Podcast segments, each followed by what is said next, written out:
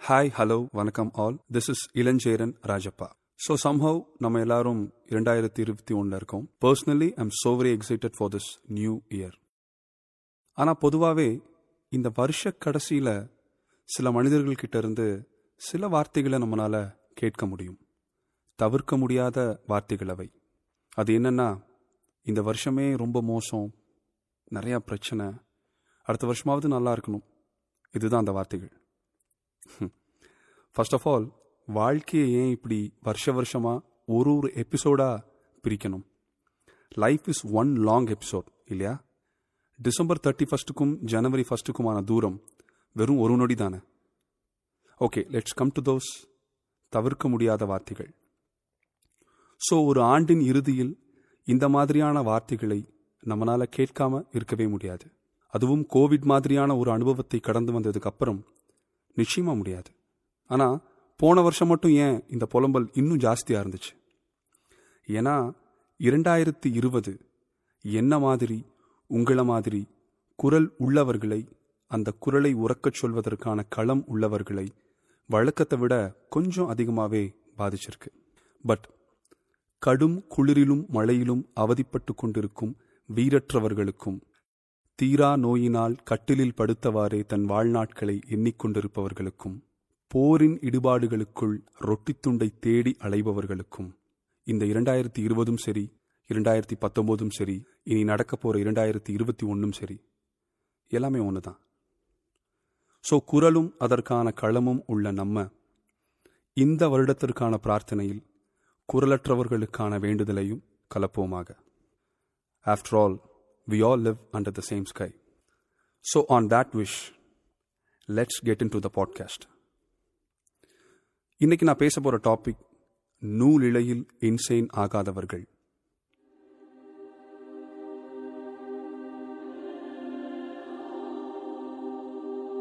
சில நாட்களுக்கு முன்னாடி நானும் என்னோட ஒரு தோழியும் டி நகரில் ஒரு லஞ்சுக்கு போயிருந்தோம்.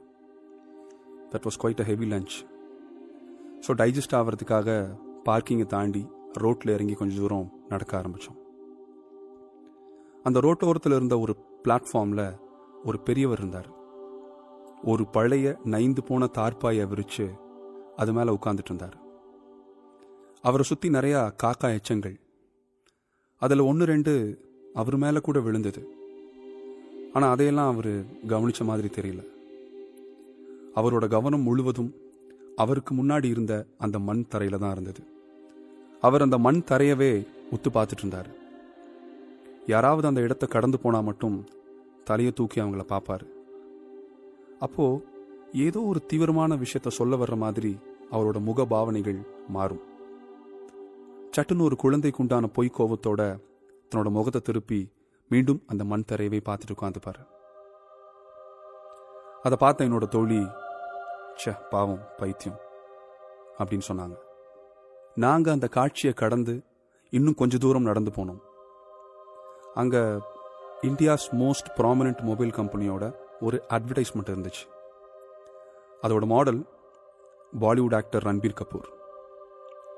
அதை பார்த்த என்னோட தோழி you know what Ilan I'm crazy about Ranbir Kapoor அப்படின்னு சொன்னாங்க. நான் அவங்க சொன்னதை ஒரு நிமிஷம் அப்படியே என் மனசுக்குள்ள மொழிபெயர்த்து பார்த்தேன். நான் ரன்பீர் கபூரின் மீது பைத்தியமாக உள்ளேன். கொஞ்ச நேரத்துக்கு முன்னாடி நாங்க பார்த்த அந்த பிளாட்ஃபார்ம் பெரியவர் தான் எந்த ஒரு விஷயத்து மீதும் பைத்தியமா இருக்குன்னு யார்கிட்டையும் சொல்லல.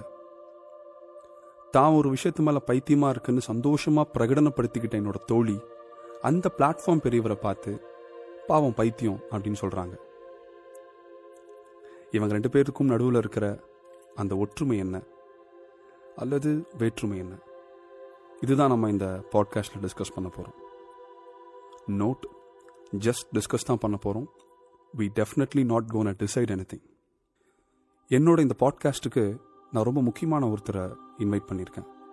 ஒரு ஆஸ்பைரிங் ஃபிலிம் மேக்கரான எனக்கு ராதாமோகனும் மணிரத்னமும் எவ்வளோ பிடிக்குமோ அதே அளவுக்கு எனக்கு இவரையும் பிடிக்கும். எஸ்பெஷலி ஃபார் இஸ் ரைட்டிங் இவர் ஒரு director writer and an actor mister Visu நம்ம எல்லாருக்கும் அவர் தெரியும்.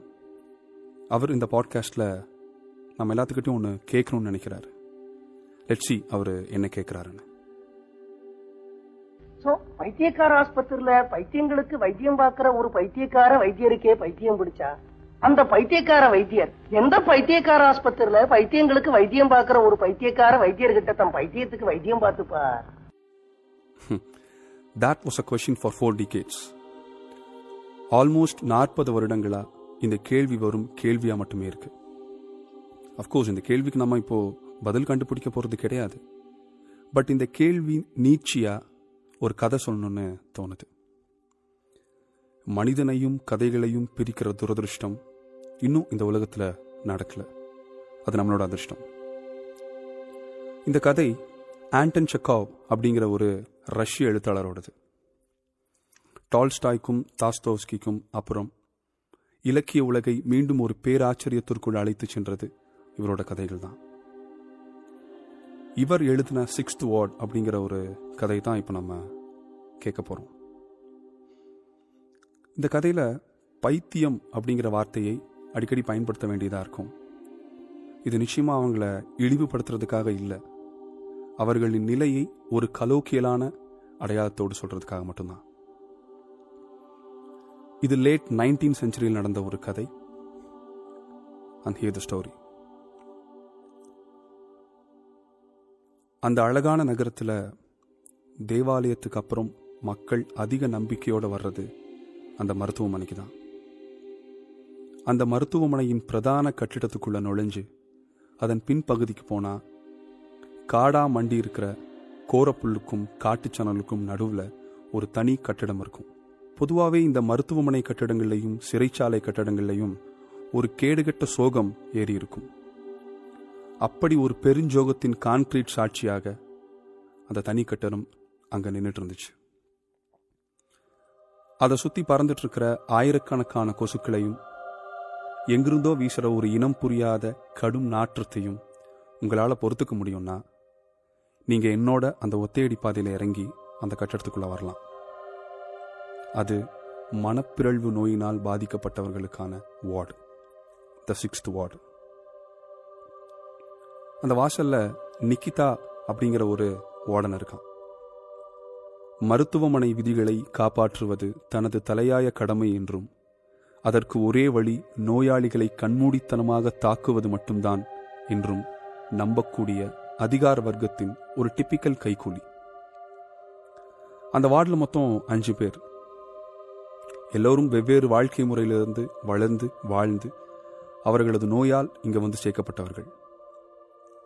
அதில் ஒருத்தர் மட்டும் கொஞ்சம் தனித்துவமான ஆள்னு சொல்லலாம். அவர் பேர் இவான் டெமித்ரிச். இவான் மற்ற நோயாளிகள் மாதிரி இல்லை. கொஞ்சம் தெளிவான ஆள். வார்டன் நிக்கிதாவை தவிர அங்க இருக்கக்கூடிய எல்லார்கிட்டையும் பாசமா இருப்பார் பரிவோடு பேசுவாரு. யாராவது கையிலிருந்து ஏதாவது ஒரு சின்ன பொருள் விழுந்துருச்சுன்னா கூட உடனே தாவி குதிச்சு போய் அதை எடுத்து அவங்க கையில கொடுத்து ஒரு ஆறுதல் துவனிக்கும் சிரிப்போட அந்த கட்டடத்துக்குள்ள சுற்றி திரும்பவர் ஆனா ராத்திரி நேரங்களில் அவரோட பைத்தியம் மெல்ல வெளிப்படும். நடுநிசியில ஒரு போர்வையை தலையோட போத்திட்டு கை காலெல்லாம் நடுநடுங்க அந்த கட்டிடத்துக்குள்ளே அங்கேயும் இங்கேயும் நடக்க ஆரம்பிப்பார். தூங்கிக்கிட்டு இருக்கிற நோயாளிகளை பார்த்து எதேதோ பேசுவார். அவரோட அந்த பேச்சுகளில் ஒரு பைத்தியத்திற்குண்டான குழப்பத்தையும் ஒரு சாதாரண மனிதனின் தெளிவையும் ஒரே சமயத்தில் பார்க்க முடியும். ராத்திரி முழுக்க இப்படி எதையோ பொறிஞ்சு தள்ளிட்டு அதிகாலையில் போய் அவர் கட்டில படுத்துக்குவார். இதுவரைக்கும் அந்த பில்டிங்க்கு யாரும் வந்து போனதில்லை. ஆனால் இப்போ சமீப காலமாக ஒரு டாக்டர் அடிக்கடி அங்கே வர்றதா? அந்த ஹாஸ்பிட்டலில் ஒரு பேச்சு. அந்த டாக்டர் பேர் ஆந்திரே.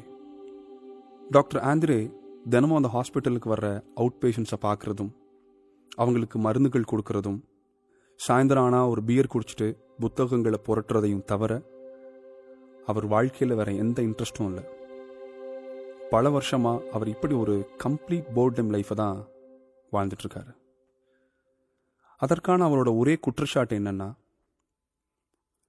இந்த முழு நகரத்திலையும் ஒரு விஷயத்தை பற்றி அறிவு ரீதியாகவும் தர்க்க ரீதியாகவும் ப்ரொஃபோண்டாகவும் பேசுவதற்கு யாருமே இல்லை அப்படிங்கிறது தான். ஆனால் அவர் எதிர்பார்க்குற அப்படிப்பட்ட ஒருத்தர் நகரத்தில் இல்லை அந்த மென்டல் வார்டுக்குள்ளே தான் இருக்காருன்னு அவருக்கு இப்போ ரீசண்டாக புரிய ஆரம்பிச்சிருச்சு. அந்த ஒருத்தர் வேற யாரும் இல்லை நம்ம இவான் தான். And he was so happy about that ஆரம்பத்தில் இவான் அந்த டாக்டர் கிட்ட தொடர்ச்சியாக பேச்சு கொடுக்கலனாலும் நாட்கள் நகர நகர அந்த இரண்டு பேருக்குள்ளேயும் பல இன்டென்ஸான கான்வர்சேஷன்ஸ் நடக்க ஆரம்பிச்சது. டாக்டர் ஆந்திரே காலையிலிருந்து ராத்திரி வரைக்கும் இவான் கூடவே உட்கார்ந்து ஆன்மீகம் தத்துவம் சட்டம் இலக்கியம்னு கிட்டத்தட்ட எல்லா தலைப்புகளையும் பேச ஆரம்பித்தார்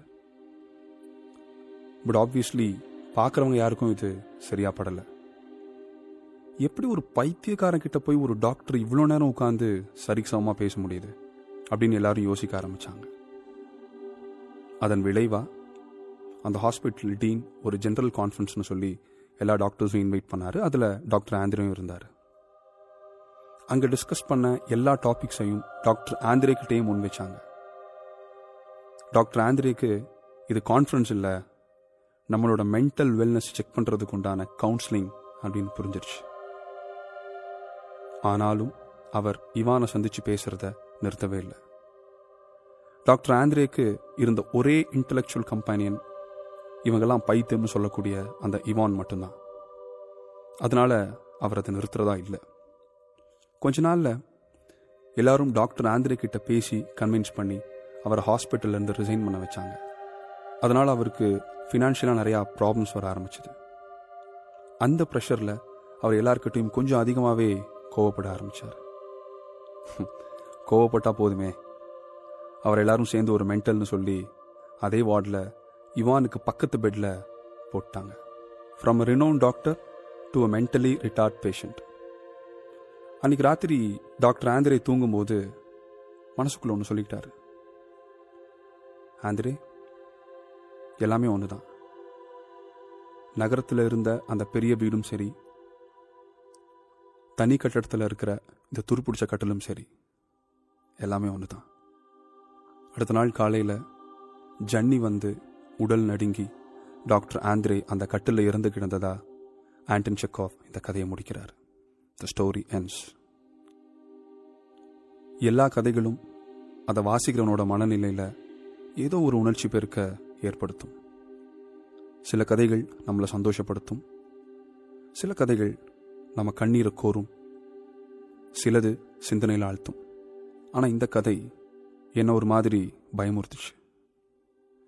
See anything can happen to anyone அப்படிங்கிற ஒரு யூனோ ஒரு ஃப்ரைட்டன் ஸ்டேட்டுக்குள்ளே என்னை அழைச்சிட்டு போச்சு. இந்த கதையில் யாரு தான் பைத்தியம்? பல வருஷமாக பைத்தியம்னு அடையாளப்படுத்தப்பட்டு ஆனால் ஒரு தேர்ந்த மருத்துவரோட நட்பை சம்பாரிச்ச அந்த இவான் டெமித்ரிச்சா இல்லை தன்னுடைய கடமை உணர்ச்சியை காட்டுறதுக்காக தொடர்ந்து அந்த பாவப்பட்ட நோயாளிகள் மேலே வன்முறையை செலுத்தி வந்த அந்த வார்டன் நிக்கிதாவா? இல்லை ஒரு அறிவார்ந்த துணையை தேடி போன ஒரே காரணத்துக்காக தன்னோட வாழ்க்கையை ஒரு மோசமான மரணத்தில் முடிச்சுக்கிட்ட டாக்டர் ஆந்திரேயா இல்லை ஊரில் இருக்கிற எல்லா பைத்தியங்களையும் ஒரு கட்டடத்துக்குள்ளே அடைச்சாச்சு. அதனால வெளியே இருக்கிற நம்மெல்லாம் வந்து ஏதோ பெரிய அறிவு ஜீவின்னு நினைச்சிட்டு இருந்த அந்த நகரத்து மக்களா? யார் பைத்தியம்? இந்த கேள்விக்கு பதில் தேட வேண்டிய பொறுப்பு நமக்கு இருக்கு ஏன்னா இறந்து போன டாக்டர் ஆந்திரேயோட கட்டில் இன்னும் அந்த வார்டில் அப்படியே தான் இருக்கு. இந்த சமுதாயம் எப்போ வேணா யாரை வேணா தூக்கிட்டு போய் பைத்தியம்னு சொல்லி அந்த கட்டில் போட்டுரும். So be aware of that இந்த பாட்காஸ்ட்டுக்காக ஒரு சைக்காட்ரிஸ்ட் கிட்ட பேசிட்டு இருந்த போது நான் அவர்கிட்ட ஒரு கேள்வி கேட்டேன். ப்ரோ மென்டல் வெல்த்னா என்ன? மென்டல் இல்னஸ்னா என்ன? எனக்கு ஒரு கிளியர் இல்லஸ்ட்ரேஷன் கொடுங்க. அவர் சொன்னார் இளன் ஜஸ்ட் அஷ்யூம் தட் நீங்கள் ஒரு ஃபிஃப்டீன்த் ஃப்ளோரில் நிற்கிறீங்க அங்கிருந்து குடிஞ்சு ரோட்டை பார்க்கும்போது பா இங்கிருந்து கீழே விழுந்தால் என்ன ஆகுறது அப்படின்னு உங்களுக்கு ஒரு யோசனை வரும். நிச்சயமாக வரும். அந்த யோசனை அங்கேயே அப்படியே நின்றுடுச்சுன்னா நீங்கள் நார்மல் ஒருவேளை நீங்கள் அங்கிருந்து கீழே விழுந்துட்டதா நினச்சி அந்த வலியையும் பயத்தையும் உணர ஆரம்பிச்சிட்டிங்கன்னா நீங்கள் அப் நார்மல் அப்படின்னு சொன்னார். எப்பவுமே ஒரு இனம் புரியாத அபாயத்தை மனசு எதிர்கொண்டுட்டே இருக்கிறத தான் இந்த டாக்டர்ஸ் மென்டலி ரிட்டார்ட் ஸ்டேட்னு சொல்கிறாங்க இப்போ இருக்கிற இமீடியட்லி ப்ரையார் டெக்னாலஜிஸில் ஒரு மனநோயை நம்மளால் ஈஸியாக டயக்னோஸ் பண்ணி அதை மேக்ஸிமம் க்யூர் கூட பண்ணிட முடியும். ஆனால் சில ஆயிரம் வருடங்களுக்கு முன்னாடி யாராவது இந்த மனநோயால் பாதிக்கப்பட்டிருந்தாங்கன்னா ஃபர்ஸ்ட் ஆஃப் ஆல் அது ஒரு டிசார்டர்னே அவங்க யாரும் நம்பலை. ஏதோ ஒரு துர்சக்தி அந்த உடம்புக்குள்ளே போயிட்டு தான் நினச்சாங்க. ஃப்ளின்ட் அப்படின்னு சொல்லப்படக்கூடிய கூர்மையான கற்களை வச்சு அவங்க தலையில் ஒரு ஓட்டை போட்டிருக்காங்க. அந்த ஓட்டை மூலியமாக துர்சக்தி வெளியே போயிடும்னு நம்பியிருக்காங்க. ஏழாயிரம் வருஷத்துக்கு முன்னாடி வாழ்ந்தவங்களோட லைஃப் ஸ்டைலை அனர்த் பண்ணி பார்க்கும்போது அங்கிருந்த மண்ட ஓடுகளில் இந்த மாதிரி சின்ன சின்ன ஓட்டைகள் இருந்திருக்கு. நல்ல வேளை காதலிக்காக காதை அறுத்து கொடுத்த வான்கோவும் குதிரை மேலே படுற சவுக்கடியை பார்த்துட்டு தாங்க முடியாம தன்னோட முதுக காமிச்ச நீட்சியவும் வாடி போன பயிரை பார்த்து மன அழுத்தத்துக்கு உள்ளான வள்ளலாரும் அந்த நாட்களில் பொறுக்கல. இல்லைன்னா அவங்களோட மண்டவோடும் பதம் பார்க்கப்பட்டிருக்கும். கடவுளுக்கு நன்றி. அப்போலிருந்து இப்போ வரைக்கும் மனநோய் சம்பந்தப்பட்ட விஷயங்களில் சந்தேகங்கள் இருந்துட்டு தான் இருக்கு. என்ன? அப்போ இதுக்கு பேர் பைத்தியம் தானா? அப்படிங்கிற சந்தேகம் இருந்துச்சு. இப்போ யாரெல்லாம் பைத்தியம் அப்படிங்கிற சந்தேகம் இருக்குது ஸோ இன்சைன் அப்படின்னு சொல்லக்கூடிய பித்து பிடித்தவர்கள். என்னெல்லாம் செய்வாங்க அப்படின்னு என் ஃப்ரெண்ட்ஸ் கிட்ட கேட்டிருந்தேன். அவங்க என்ன சொன்னாங்கன்னா வயசான பாட்டி வானத்தை பார்த்தோ இல்லை மரத்தை பார்த்தோ இல்லை நாயை பார்த்தோ இல்லை ஒரு செவுரை பார்த்தோ ஏன் இப்படி பண்ண? ஏன் விட்டு போன?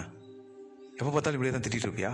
அப்படின்னு ஒரு மாதிரி கோவமாகவும் ஒரு அதிர்ச்சியாகவுமே பேசிகிட்டே இருப்பாங்க. அவங்க சாப்பிட்றதே பார்த்தா மூஞ்சிலாம் அப்பிக்கிட்டு அவங்க தாடியெல்லாம் சாப்பாடு இருக்க மாதிரிலாம் இருக்கும்.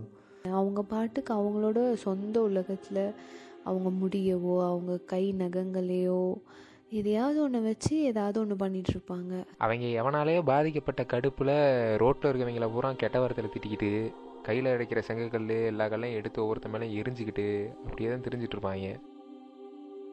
ஸோ ஒரு இன்சேன் ஸ்டேட்டில் இருக்கக்கூடியவர்கள் இதை மட்டும்தான் பண்ணுவாங்களா? But still I want add something more ஒரு பைத்தியத்தால் ஒரு பெரிய கம்பெனியோட ஹெச்ஆர் சீட்டில் உட்காந்து பல பேரை இன்டர்வியூ பண்ண முடியும். ஒரு பைத்தியத்தால் பல லட்சம் காப்பிகள் விற்கக்கூடிய ஒரு அருமையான கதையை எழுத முடியும். ஒரு பைத்தியத்தால் ஒட்டுமொத்த ஊர் மக்களோட ஆதரவையும் சம்பாரித்து தேர்தலை நின்று ஜெயிக்க முடியும். ஒரு பைத்தியத்தால் காஸ்ட்லி ஹெட்ஃபோன்ஸை மாட்டிட்டு ஒரு பாட்காஸ்ட்டை கேட்க முடியும். ஒரு பைத்தியத்தால் பைத்தியங்கிற டாப்பிக்கை வச்சு ஒரு பாட்காஸ்ட்டை கண்டக்ட் பண்ண முடியும். ஆனால் இவங்கெல்லாம் ஒரு தனி கட்டடத்துக்குள்ளே அடைஞ்சு இல்லாமல் சொசைட்டிக்குள்ளேயே இருக்கிறதுனால இவங்களை யாரும் பைத்தியம்னு சொல்கிறதில்ல ஏன்னா இவங்க எல்லாருமே நூலிழையில் insane ஆகாதவர்கள். So on that note I wind up this. Thanks for listening. Take care. This is Ilancheran Rajappa.